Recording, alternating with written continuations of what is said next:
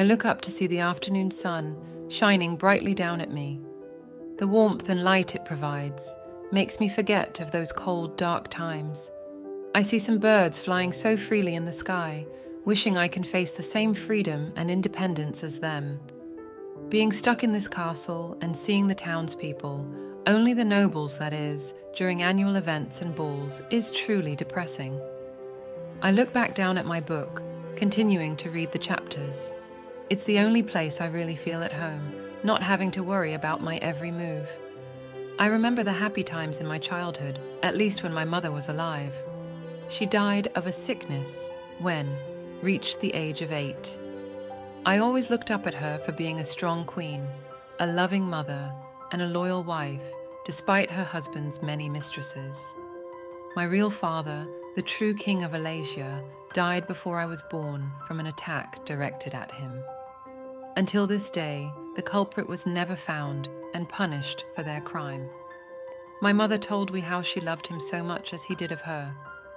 She was the daughter of the royal adviser, and although he was expected to marry a princess, their love won at the end and he married her. The death of my father reached before he was able, bore a son, therefore my mother was left, no choice but to remarry a suitable man, a suitable king. At the end, she decided with the head warrior, my father's right hand man, Shafar. Neither was he a good husband nor a good father. He was able to maintain peace in the kingdom of Alasia, but nothing more than that. He had many mistresses and didn't even try to hide it from the public eye. My mother was having difficulty with her infertility, and soon he impregnated one of his mistresses. Hoping the child will be a son and not be a born bastard, my stepfather married his mistress, Rita. As per his wishes, he in fact did have a son, my stepbrother, Rafik. Before my mother's death, we both were our own family, as was he with his biological children and second wife. Soon after, his wife gave birth to two daughters, Sheila and Rila. I guess my mother couldn't stay away from her beloved husband for long, as she soon joined him, leaving me in the clutches of these monsters. To the outside world, I'm their beloved princess who is gifted with designer dresses and shown the utmost attention.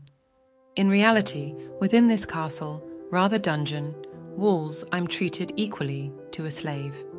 It started with petty chores and verbal abuse. As my mother taught me, I stood up for myself just to be beaten physically and being locked in my room without food or water for days.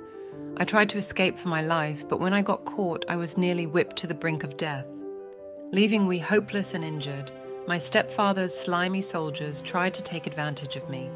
He stopped them, only to say my virtue will come to value one day. From then on, I became a reserved girl, beyond broken from the mistreatment and verbal abuse of my stepfather, stepmother, and their children, who grew up just to be as foul minded as them. I often spent my time in the castles, helping the maids and in the library. Before her demise, my mother taught me basic literature, and from then on, I was able to improve my education. I snapped out of my thoughts as felt AP on my shoulder. Turning around, see one of the more timid and new maid calling out for me. I'm sorry to interrupt your thoughts, Princess Avani. The king has summoned you to his court. I believe he has urgent and important. I nod my head before waking down towards the royal court. Never in my life have I included myself in political affairs. The royal court was one of the rooms I only saw due to curiosity. Walking in, I bow down to the king and queen, a part of me hating myself for showing these horrid people such respect. I raised my head up before giving a questioning look towards them. I have important news. You are to be married to King Nathaniel, the first of the Northern Land, two weeks from this day. You may leave. I stood there speechless at his absurd request. I always believed marriage to be my only escape from the clutches of these monsters, but the King of the North was rumoured to be cruel and controlling. This is absurd. How can I marry a man known to be so cruel to others? He is our enemy for God's sake. Mind your tongue, or I won't hesitate to cut it off your body.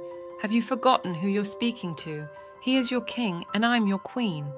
The Northerner will torture me, possibly kill me. You existed for nearly two decades, and a worm has been more useful than you.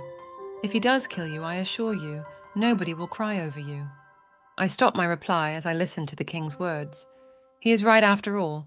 I don't have anyone in this world, but I do on the next. Hesitantly, I nod my head and bow before walking towards my chamber.